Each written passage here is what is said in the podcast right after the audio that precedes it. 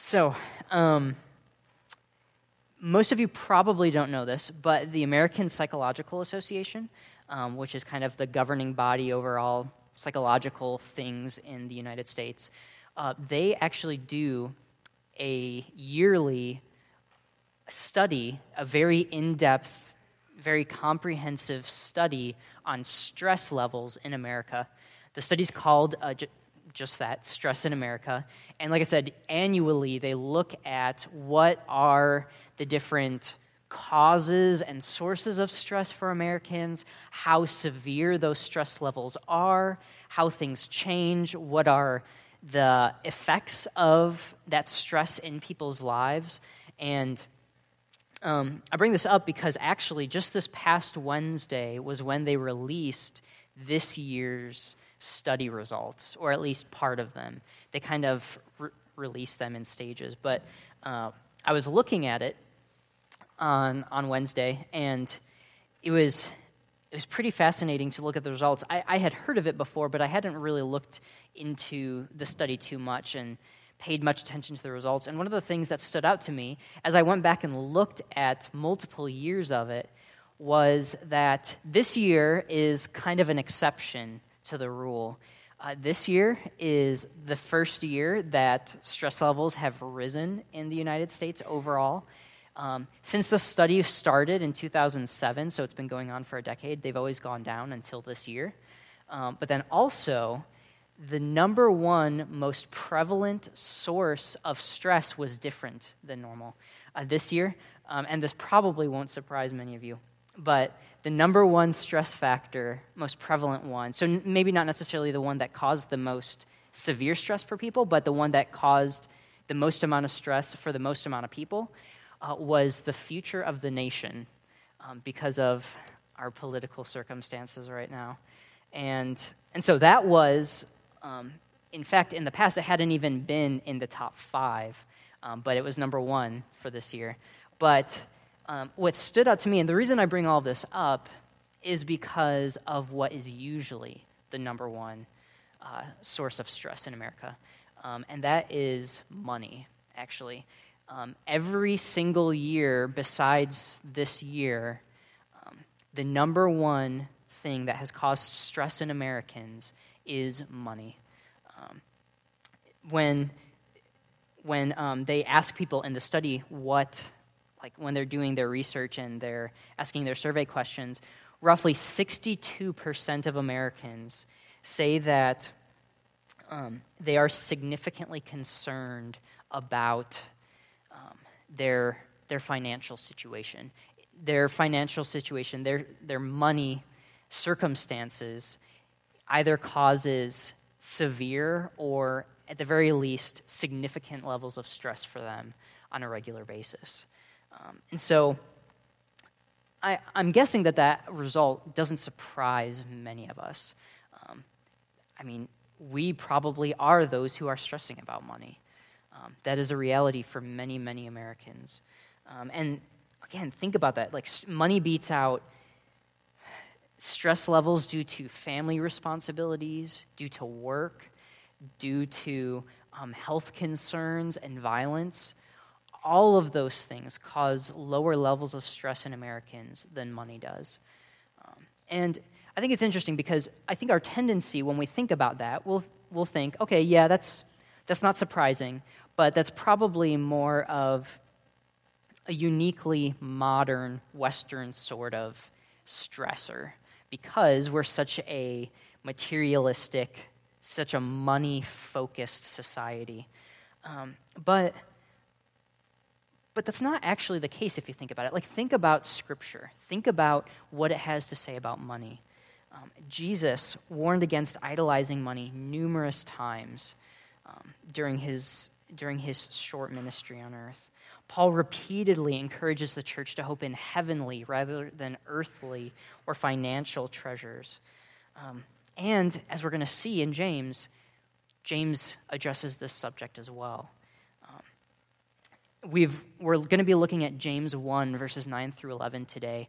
And it's interesting if you think of the flow of our passage of like James so far. So this is going to be our third sermon um, in this um, in this letter. And what we see is this interesting progression where when Caleb uh, preached the first sermon, we looked at James is calling them to count it all joy, my brothers, when you meet trials of various kinds. And so he's acknowledging trials in general. He's considering you are going to face many trials in this life. Um, and then the next, the next passage, what we looked at last week, um, again, what Caleb preached on, was seeking wisdom and asking the Lord for wisdom. And we should recognize that that's also in the context of the trials that we face. And so the reason I bring this up is to say it's easy to look at James as a letter and to think that he's bringing up a whole bunch of seemingly random or disconnected thoughts, that he's just kind of jumping one, from one thing to the next, and they don't seem to flow or connect very much.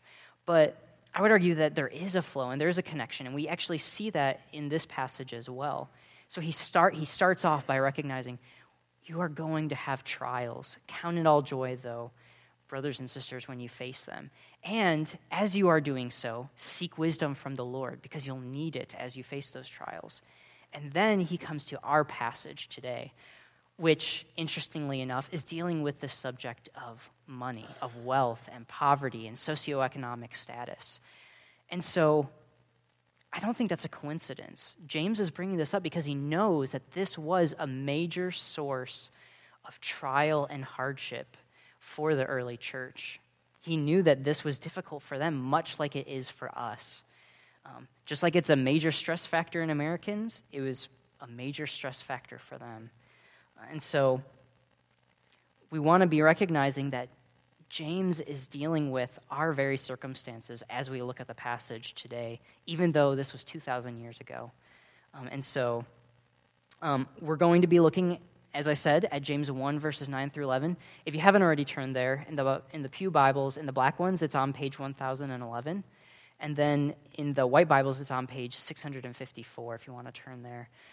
But um, as I'm going to be reading this passage, as you're looking at it and following along with me, um, pay attention to what Paul, or not what Paul, what James is saying about this subject um, and dealing with this idea of poverty and idolatry of wealth and how he addresses it.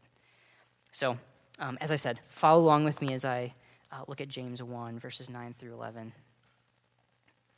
He says this Let the lowly brother boast in his exaltation, and the rich in his humiliation, because like a flower of the grass, he will pass away. For the sun rises with its scorching heat and withers the grass, its flower falls, and its beauty perishes. So also will the rich man fade away in the midst of his pursuits. So, what do we have here? As I said before, James is addressing a major problem that he knew was present in the churches that he was writing to at the time.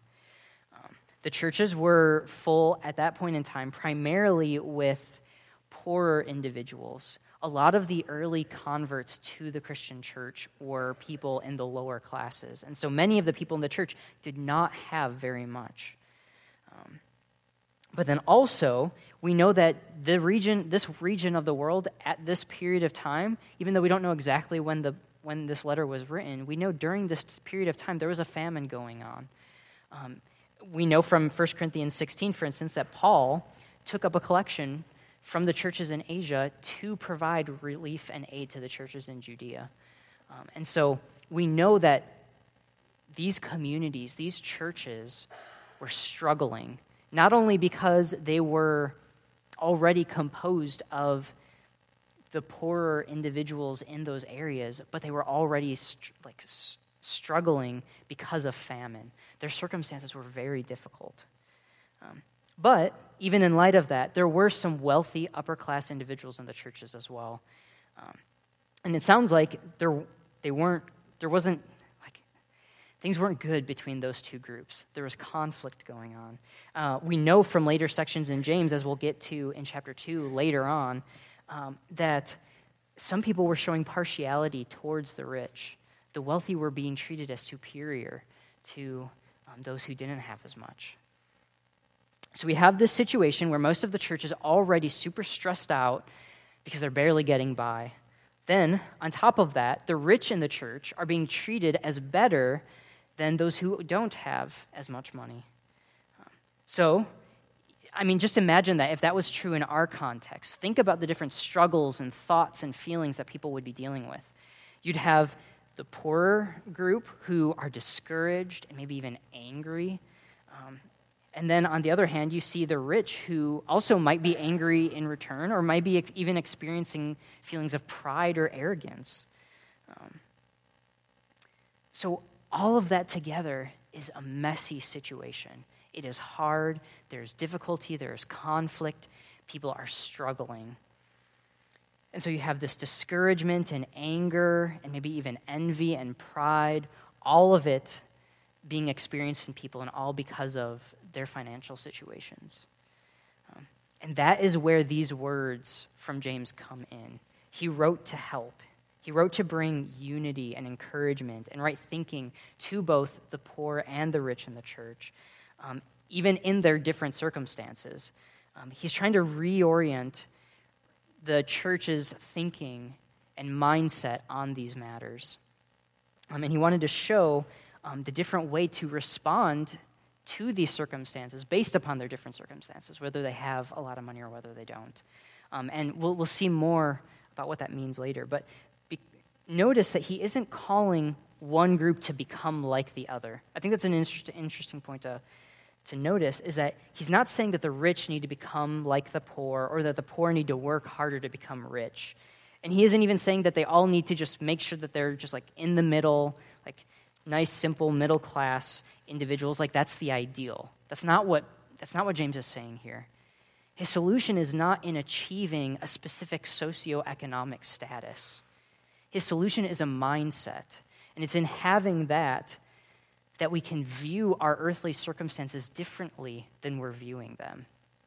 And so that's what he's trying to communicate to them, and that's what I hope to communicate with you guys this morning. I want to help you see what James's mindset is that he's communicating here in verses 9 through 11. My prayer is that we would see the reality the way that he does, that he would see our earthly and eternal circumstances the way that he does. Um, and then, in light of that mindset, I want to show you how we should each respond in light of that, whether we have a lot in earthly possessions or whether we don't. And so, notice that James addresses both the poor and rich differently in this passage. We're going to look at this a lot more in depth later. But in verses 9 and 10, he specifically addresses the lowly brother, um, the one in a low position socioeconomically. But then he also addresses the rich immediately after. He's calling them to boast in different things. And so we're going to consider why he does that. Um, so, after we establish James's worldview, in my first point, we'll spend the second and third points considering what he's calling each of those two groups to and why. Um, and as you'll see, he's calling them to approach the same worldview from kind of different angles. And so it's actually really cool how he does it. Um, and we'll see more of that later. But with all that said, I ultimately want you to see this that our only hope and boast, no matter, no matter our earthly circumstances, whether good or bad, is the gospel of Jesus Christ. So let me say that again, because this is what I really want you to ultimately take out of this sermon is that our only hope and boast, no matter our earthly circumstances, is the gospel of Jesus Christ. So, if that's that's the main idea, how does James get to that conclusion? That's where we want to start in our first point. So, we'll consider his worldview and what he wants us to remember about earthly things, like I was saying before. Um, so, that's, that's what I want us to focus on. And to do that, first, we're actually going to start at the end of the passage. Uh, James does this a lot where he gives his instructions, which we see in verses 9 and 10, um, and then he follows that with more of an explanation for why he gives those instructions. Uh, we've already seen James do this in the previous passages, and he'll continue to do it. And so it's actually helpful to start with at the end, look at his explanation, and then come back to his instructions later. And so that's what we're going to do he tells the lowly or poor brother to boast in something. And then he tells the rich brother to boast in something. But again, we don't know why. And that comes in in verse 11. He provides his explanation there. Um, and he's actually doing so in a metaphorical uh, manner. And so um, we want to look at that now. So look with me again at verse 11. James says this For the sun rises with its scorching heat and withers the grass. Its flower falls and its beauty perishes. So also will the rich man fade away in the midst of his pursuits. So, as I already said, James is using a metaphor here. And he makes it clear that we are the grass, and our earthly lives or experiences, in a sense, are our flowers. We are this grass and this flower that is, that is growing, and then it is being scorched by the sun and its heat. And so, what's happening is that we're seeing that um, we will pass away or fade away in the midst of our pursuits. In other words, we're going to die. This is what James is basically saying in this metaphor that we will live, we will grow, we, will begin pursuits in our life, we will go on living and pursuing different things, but we will die. Um, the scorching sun with its heat um, is his metaphor for death, and he's saying it will come for all of us inevitably. Um, so, why is James saying this? He wants us, he's saying it because he wants us to remember that all earthly things will pass away. Um, they're temporary, even our very own lives. We, we are eternal beings in the sense that our souls will go on forever. But our bodies, our fleshly bodies in this life, will die, they will pass away. Um, and that matters because eventually we need to recognize that the same is true for everything that we have in this life all of our earthly possessions, all of our wealth, all of our, money, all of our the status, our social status that we have, all of it will cease to exist and disappear one day and it'll happen in an instant. Um, all of those things will fall and perish along with us, just as verse 11 says.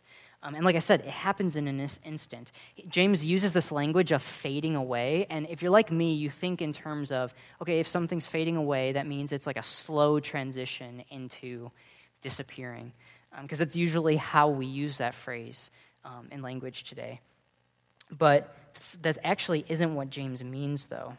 Think about it. His metaphor is referring to the grass and flowers in a desert, desert, arid land. He's talking about plants that grow in Jerusalem, not in Illinois. These are, these are plants where they might grow, the, the roots of it might be hardy, but when the flower blossoms, it can be withered and destroyed within a day because of the scorching heat if it doesn't have any shade. James isn't referring to a slow fade. He's talking about fading away that is fast, that's abrupt, that's oftentimes unexpected. That's our reality in this world. We never know how long we have to live. And in the instant when our lives end, all of our earthly possessions will amount to nothing for us. Is that a scary thing to think about? Is that something that you try to avoid thinking about? If that's true for you, I want you to I want to encourage you to actually give that more thought. So often today we want we're afraid of death. We're afraid of even thinking about it and dealing with the fact that it is an inevitability for all of us unless Jesus comes back. But there is a reason that James brings this up. He's not just trying to be morbid, he's not just trying to just kind of shock us with some intense analogy. He wants us to remember our how, how easily, how fickle our lives are, how easy they are to, to just end. He wants us to remember that because it shapes the way that we treat and view the things in our lives. If you want to have a right relationship with your earthly possessions, you have to have this mindset that James is reminding us of. You have to rec- recognize that both your life and your things are temporary on this earth. Redeemer, I know you want to be people that think rightly about your money and finances. You want to honor God and not sin because of them. Um, I see that. I, I know so many people who I've had conversations with in this church who want to think well about their money and how to steward it well.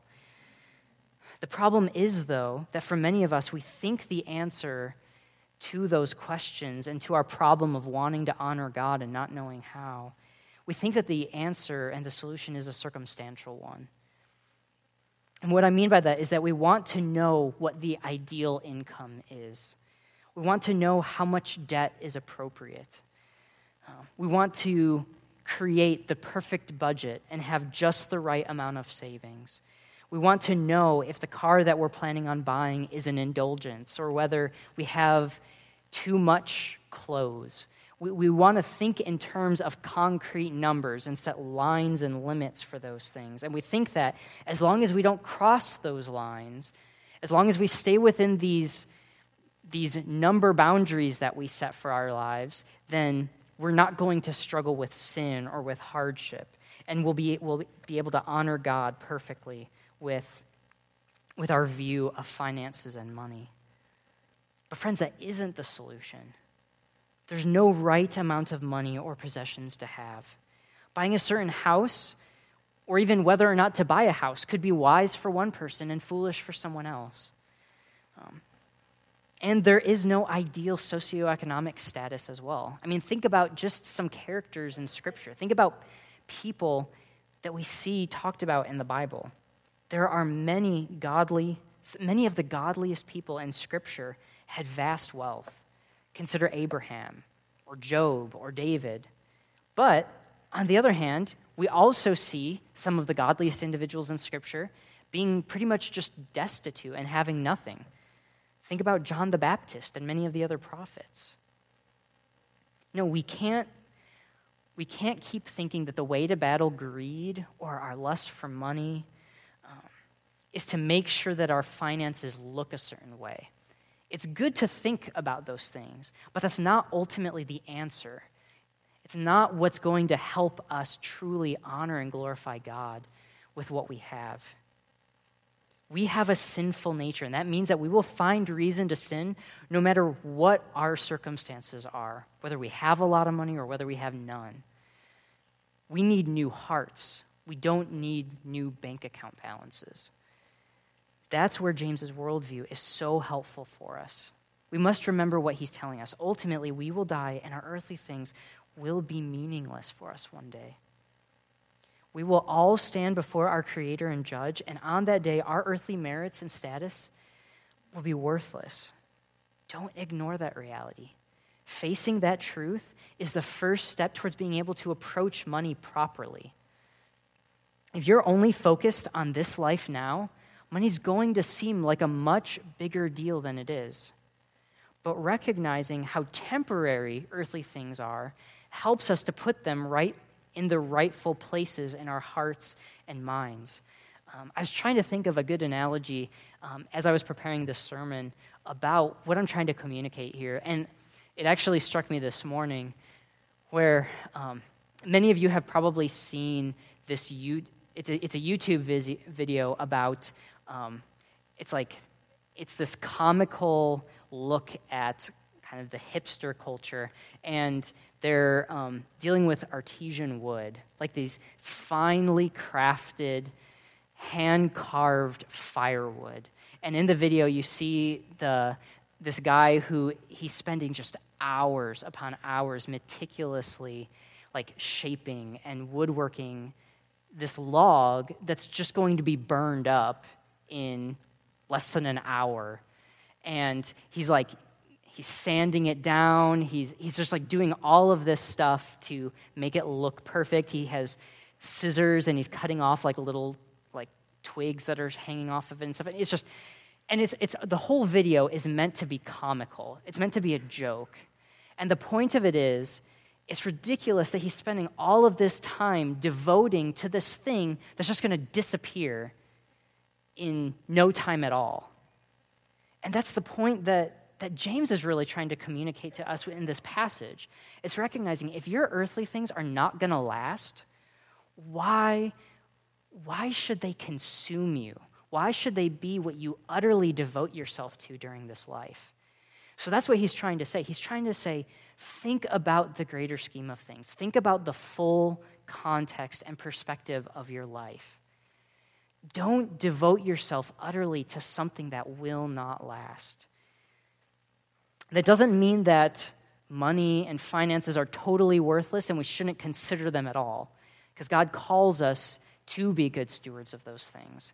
But we want to put them in a rightful place in our hearts. And keeping this perspective that James is communicating allows us to do that well. Our hearts should be given to that which will last beyond death. That is what James wants us to be thinking about. Money is not evil, but it is a worthless and terrible God for us to commit ourselves to think about it. Money is simply a resource that can be used in this life for good or evil. But so many people put their security and put their hope in it when it will not last. If money, if our possessions, if our status on earth will not avail us in the life to come, what will? That's ultimately what we should be coming. That, that's the question that we should be considering in light of what James is saying here if those things aren't going to stick with us, if those things aren't going to help us in the life to come, if that's not going to stay with us, what will? Will anything do so? And if it will, then that's what we want to devote ourselves to. That's what we want to concern ourselves with, far more than money and our possessions and what we have. And so that's what James is, wants us to turn around and pay attention to, is this idea of what will last. And at this point, to answer that question, it's helpful for us to know more about James's metaphor because he is using this metaphor, but and you might have already have recognized this, but he's actually pulling this metaphor from another passage of Scripture. Um, he's actually taking this right out of Isaiah 40. Um, it's verses 6 through 8. Um, and he knew his audience, who were mostly Jewish Christians, because of their Jewish heritage, they would understand the reference that he was making they would know where he was taking this metaphor from. And so they would get it instantly. For us, it might not be as obvious because we don't have as, as thorough of an understanding of Old Testament scripture as they would have, but they would have known immediately what he was pulling from, what he was referencing, what he was quoting. And so they would have a deeper understanding, even, of the meaning of the passage that we might not even have. And so we need to look for that. We need to understand what is that deeper meaning that they would have gotten that maybe we're missing right now. And we're actually not going to look back at Isaiah 40. We're actually going to look at 1 Peter 1 because Peter also in his first letter references this metaphor and uses it as well. And he goes into more explanation than James does on what the meaning and fuller context of this metaphor is. Um, and so, if you would turn, it's just going to be a couple pages um, after James, but turn to 1 Peter 1. Um, I want us to look at verses 20 through, 22 through 25, and we'll see um, what, what this greater picture of this metaphor even is beyond just the fact that our earthly things and our lives will pass away. So, 1 Peter 1, um, verses 22 through 25, he said, Peter says this Having purified your souls by your obedience to the truth for a sincere brotherly love, love one another earnestly from a pure heart, since you have been born again, not of perishable seed, but of imperishable, through the living and abiding word of God. And here's where he quotes it Isaiah 40 For all flesh is like grass and all its glory, excuse me, like the flower of grass. The grass withers and the flower falls, but the word of the Lord remains forever. And this word is the good news that was preached to you. So, do you see what's going on here in this passage? Do you see how it provides further explanation for us than even James provides? First, Peter's calling the Christians to do something in verse 22. Um, then what does he say? He gives them the source of their ability to do that. Um, and we see that in verse 23 since you have been born again, not of perishable seed, but of imperishable. Um, and so he's providing the explanation. Why are you able to do this thing? It's because you have been born again, you've been made different. So they've been changed in this profound way. And how do we know that's true? What is his, in a sense, proof of that fact? And this is where he uses Isaiah 40 to answer that question. And do you see how he's providing that explanation? He's saying that our flesh is this perishable seed that's passing away, um, which we already knew. We knew that we were withering. We already saw that in James. We know that our bodies will die and our earthly glory um, will fall. But then he goes on. The passage doesn't just end there. Peter keeps in what James left out because he knew the readers would know it. Um, so James doesn't finish what Peter does, even though James's readers would have known what he was referencing. So Peter goes on. He keeps in what James left out from Isaiah 40 because he finishes it by saying, But the word of the Lord remains forever. So our lives, this, per- this perishable body that we live in, that is, that is part of who we are, that will fade away, that will pass away. But the word of the Lord remains forever.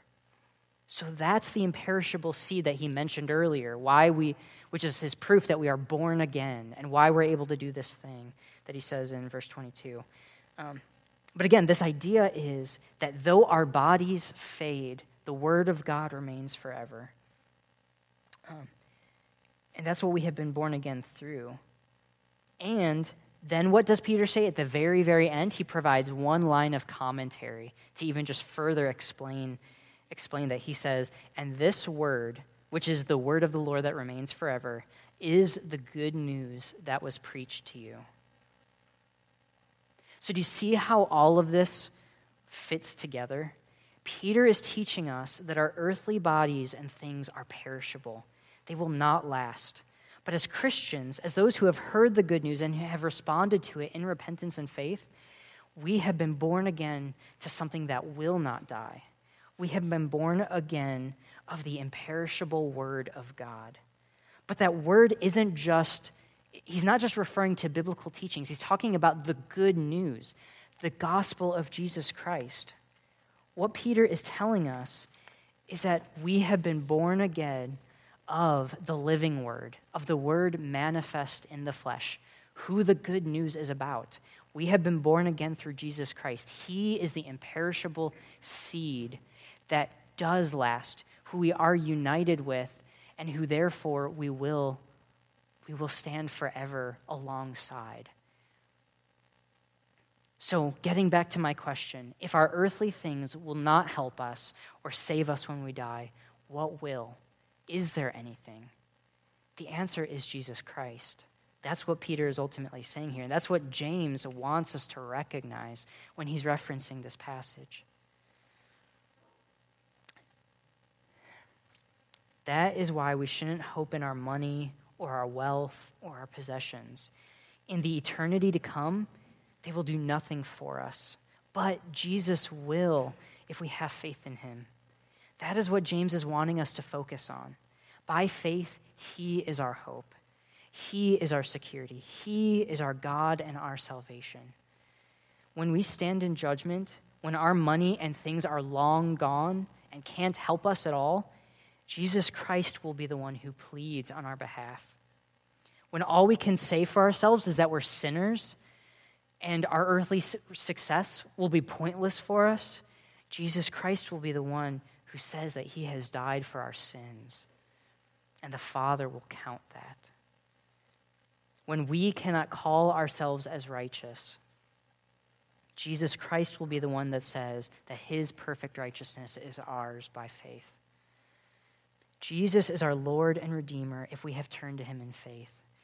We have been born again of him. And that is why James is using this specific metaphor. His original audience would have immediately have known this reference and they would have known that he, what he was getting at. He was telling them and us when we focus on money, think larger, think eternally. Don't just think about this short, momentary life. Think of eternity. Think of what will matter 10,000 years from now.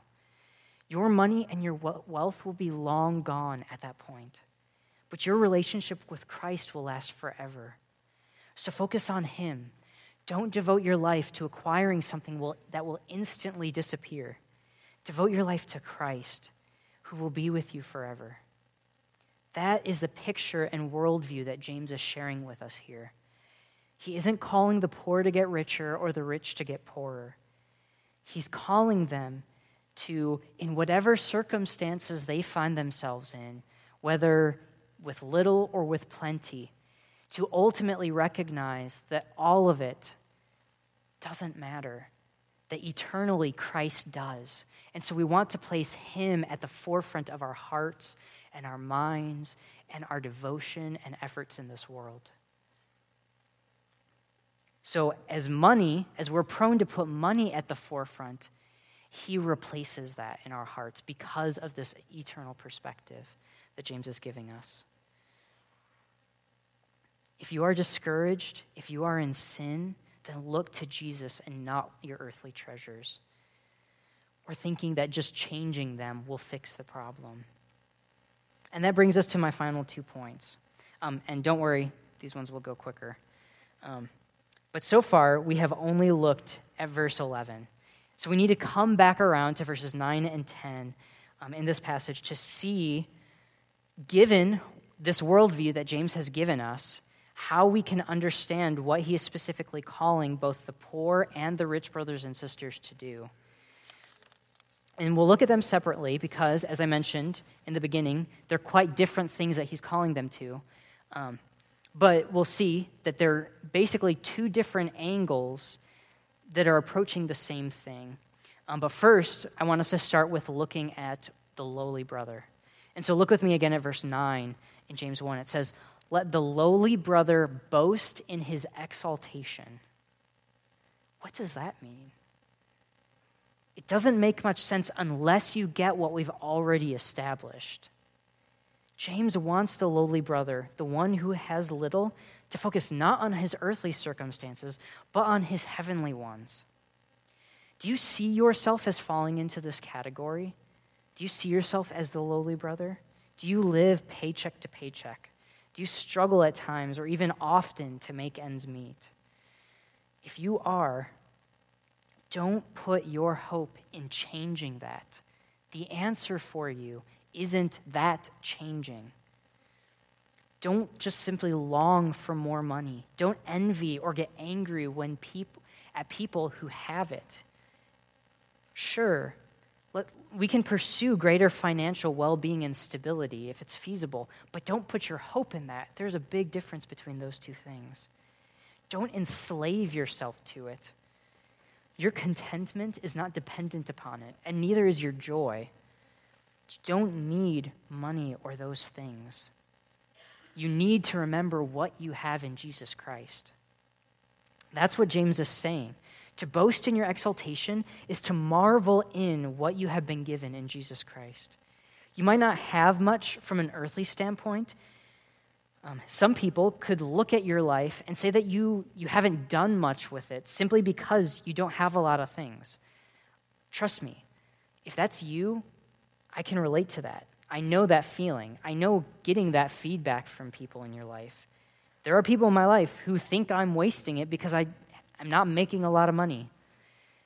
They know that I like, did well in school, and they look at what I'm doing now, and they're thinking to themselves, like, why isn't Kyle being, why isn't Kyle like a lawyer or a doctor or just something else prestigious that makes you a lot of money? Um, they're disappointed in my life decisions. Like I've had family members approach me about this very thing. They're disappointed and think I'm wasting my life in a lot of ways. In their eyes, in eyes that only see this earthly life, I am failing. And you might be too in the eyes of those around you. But, friends, they couldn't be more wrong. Don't be fooled by their thinking. Think about it this way you wouldn't listen to a blind man who's attempting to critique the sunset or explain it to you. He's not going to be able to articulate that to you accurately. So, why would you believe those worldly voices when they can't see anything beyond this life?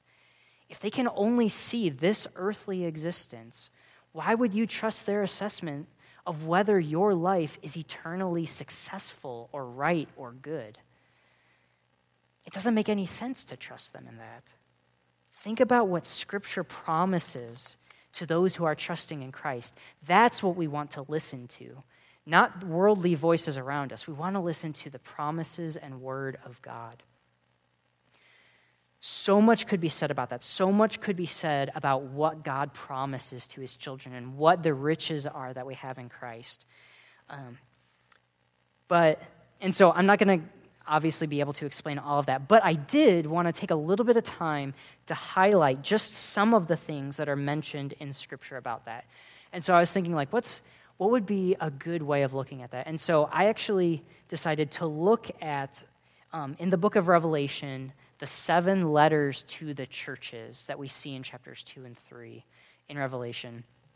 And I wanted to look at okay, what are just some some things that are promised to God's people just in those two chapters of Scripture. Um, and the list is amazing. So, in the first letter, we will be granted to eat of the tree of life in the paradise of God. That's in Revelation 2 7.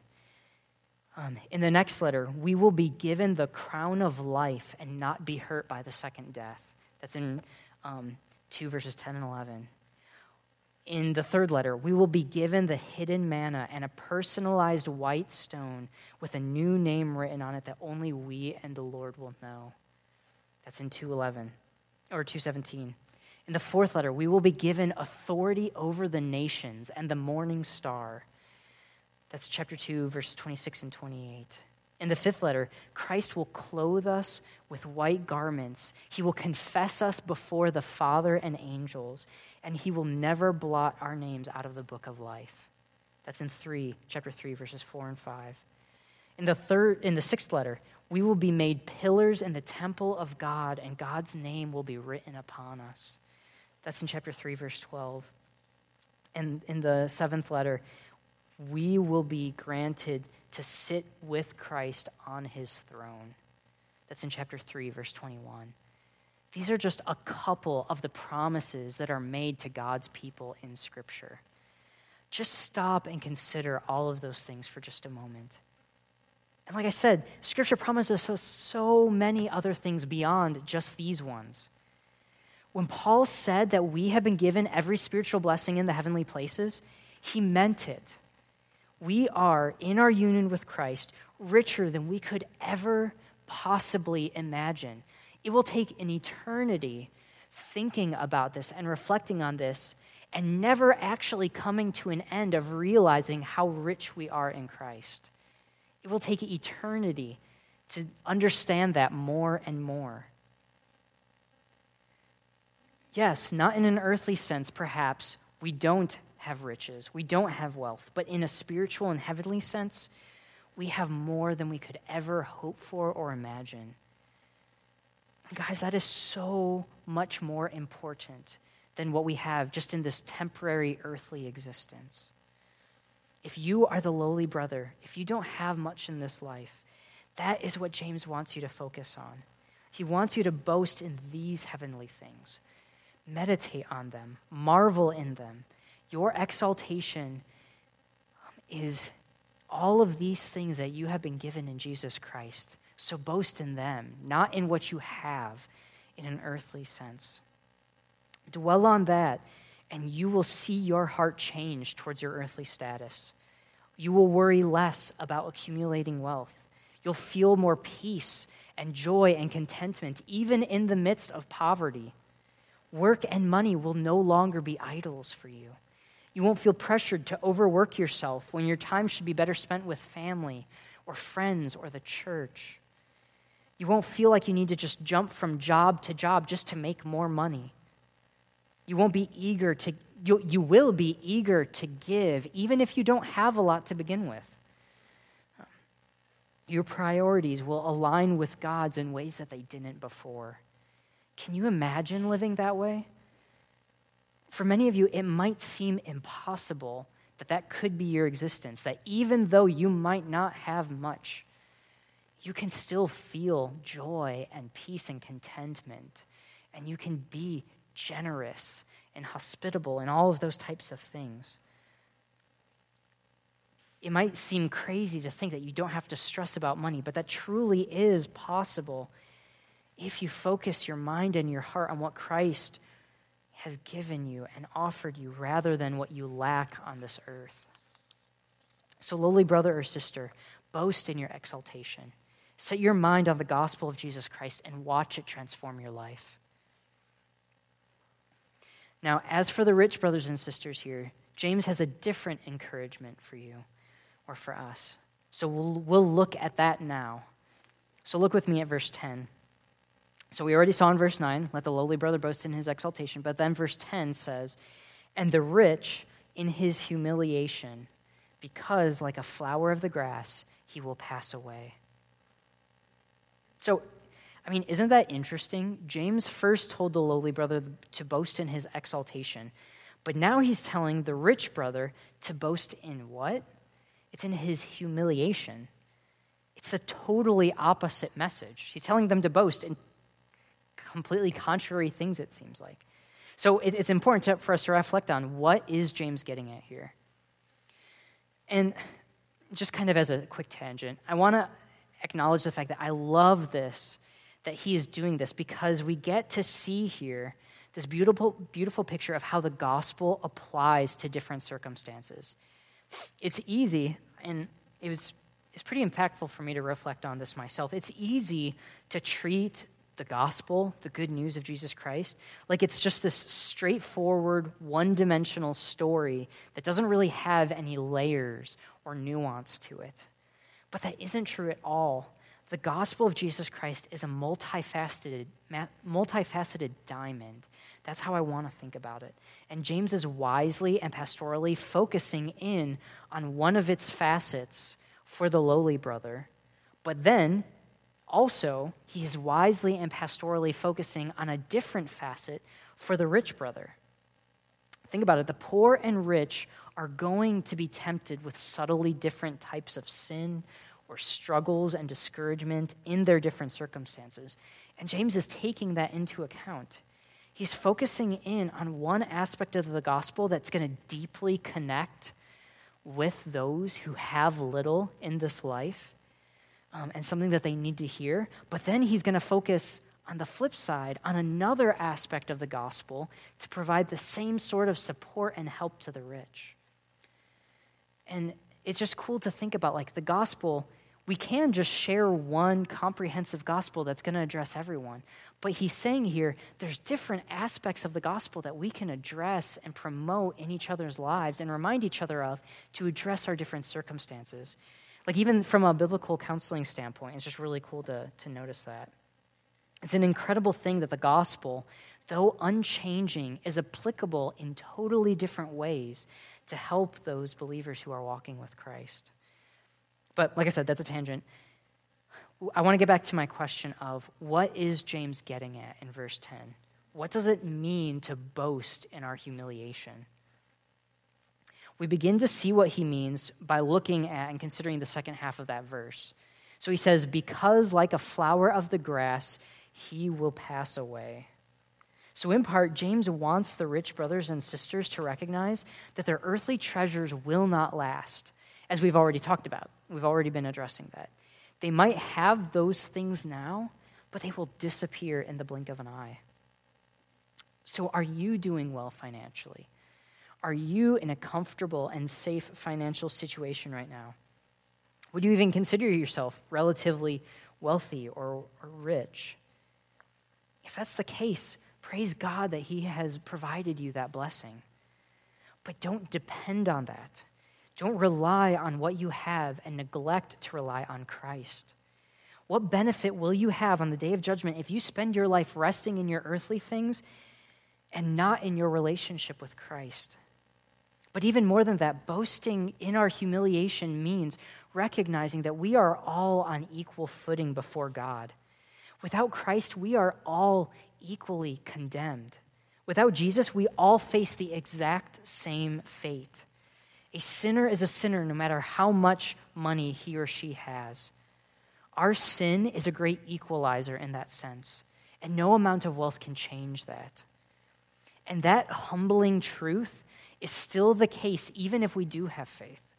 The beauty of the gospel is that we are saved by sheer grace, not by anything we have done or just simply have in our possession. Our salvation is a gift to us. We can do nothing to earn it. So, even as believers, our boast and our humiliation is in the fact that our union with Christ is totally unwarranted by us. It's not like a raffle where, like, if you ever like enter into a raffle, a lot of the time you can buy a whole bunch of tickets. So those who have more tickets stand a better chance of getting selected than those who have fewer. It's not like that. In the case of the gospel, in the case of our standing before God, we are all equally as unlikely and undeserving of God's grace and mercy. But He does offer it, and He offers it simply because He chooses to love us and care for us. It's not because of what we have or don't have, it's because of His grace, it's because of His love.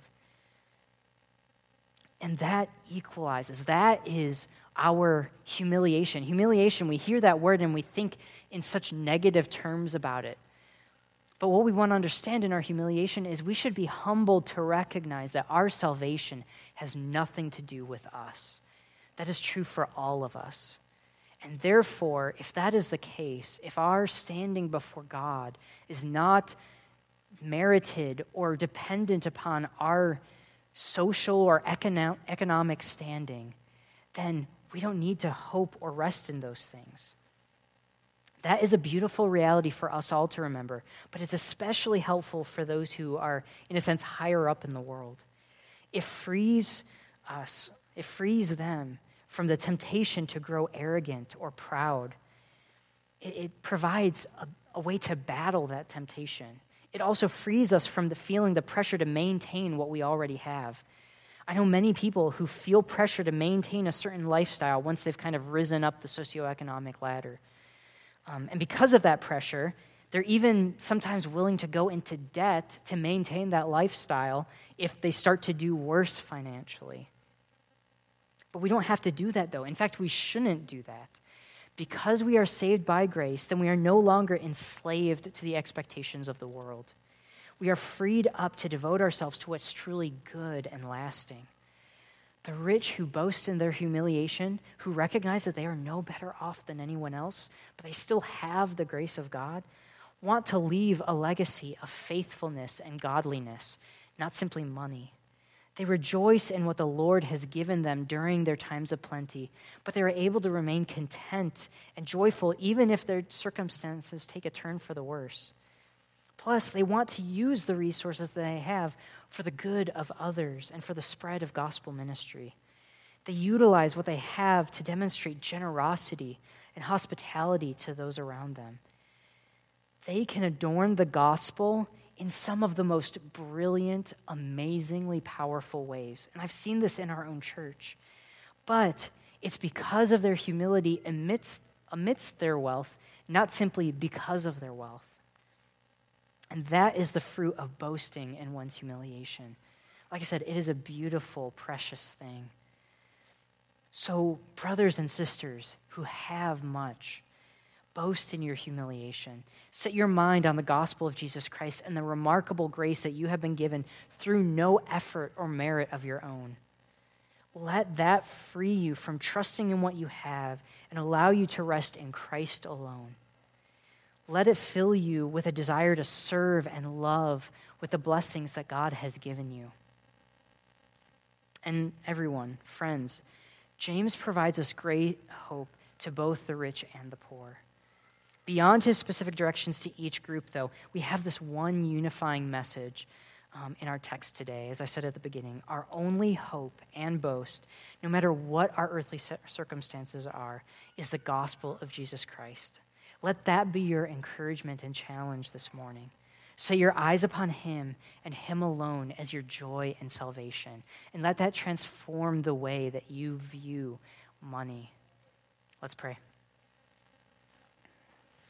Heavenly Father, um, Lord, I just ask for that now Father, by your Spirit, help us to set our minds upon heavenly things, not our earthly circumstances. Help those who have little, help them boast in their exaltation in all that the Lord has given them, all that we have in Jesus Christ.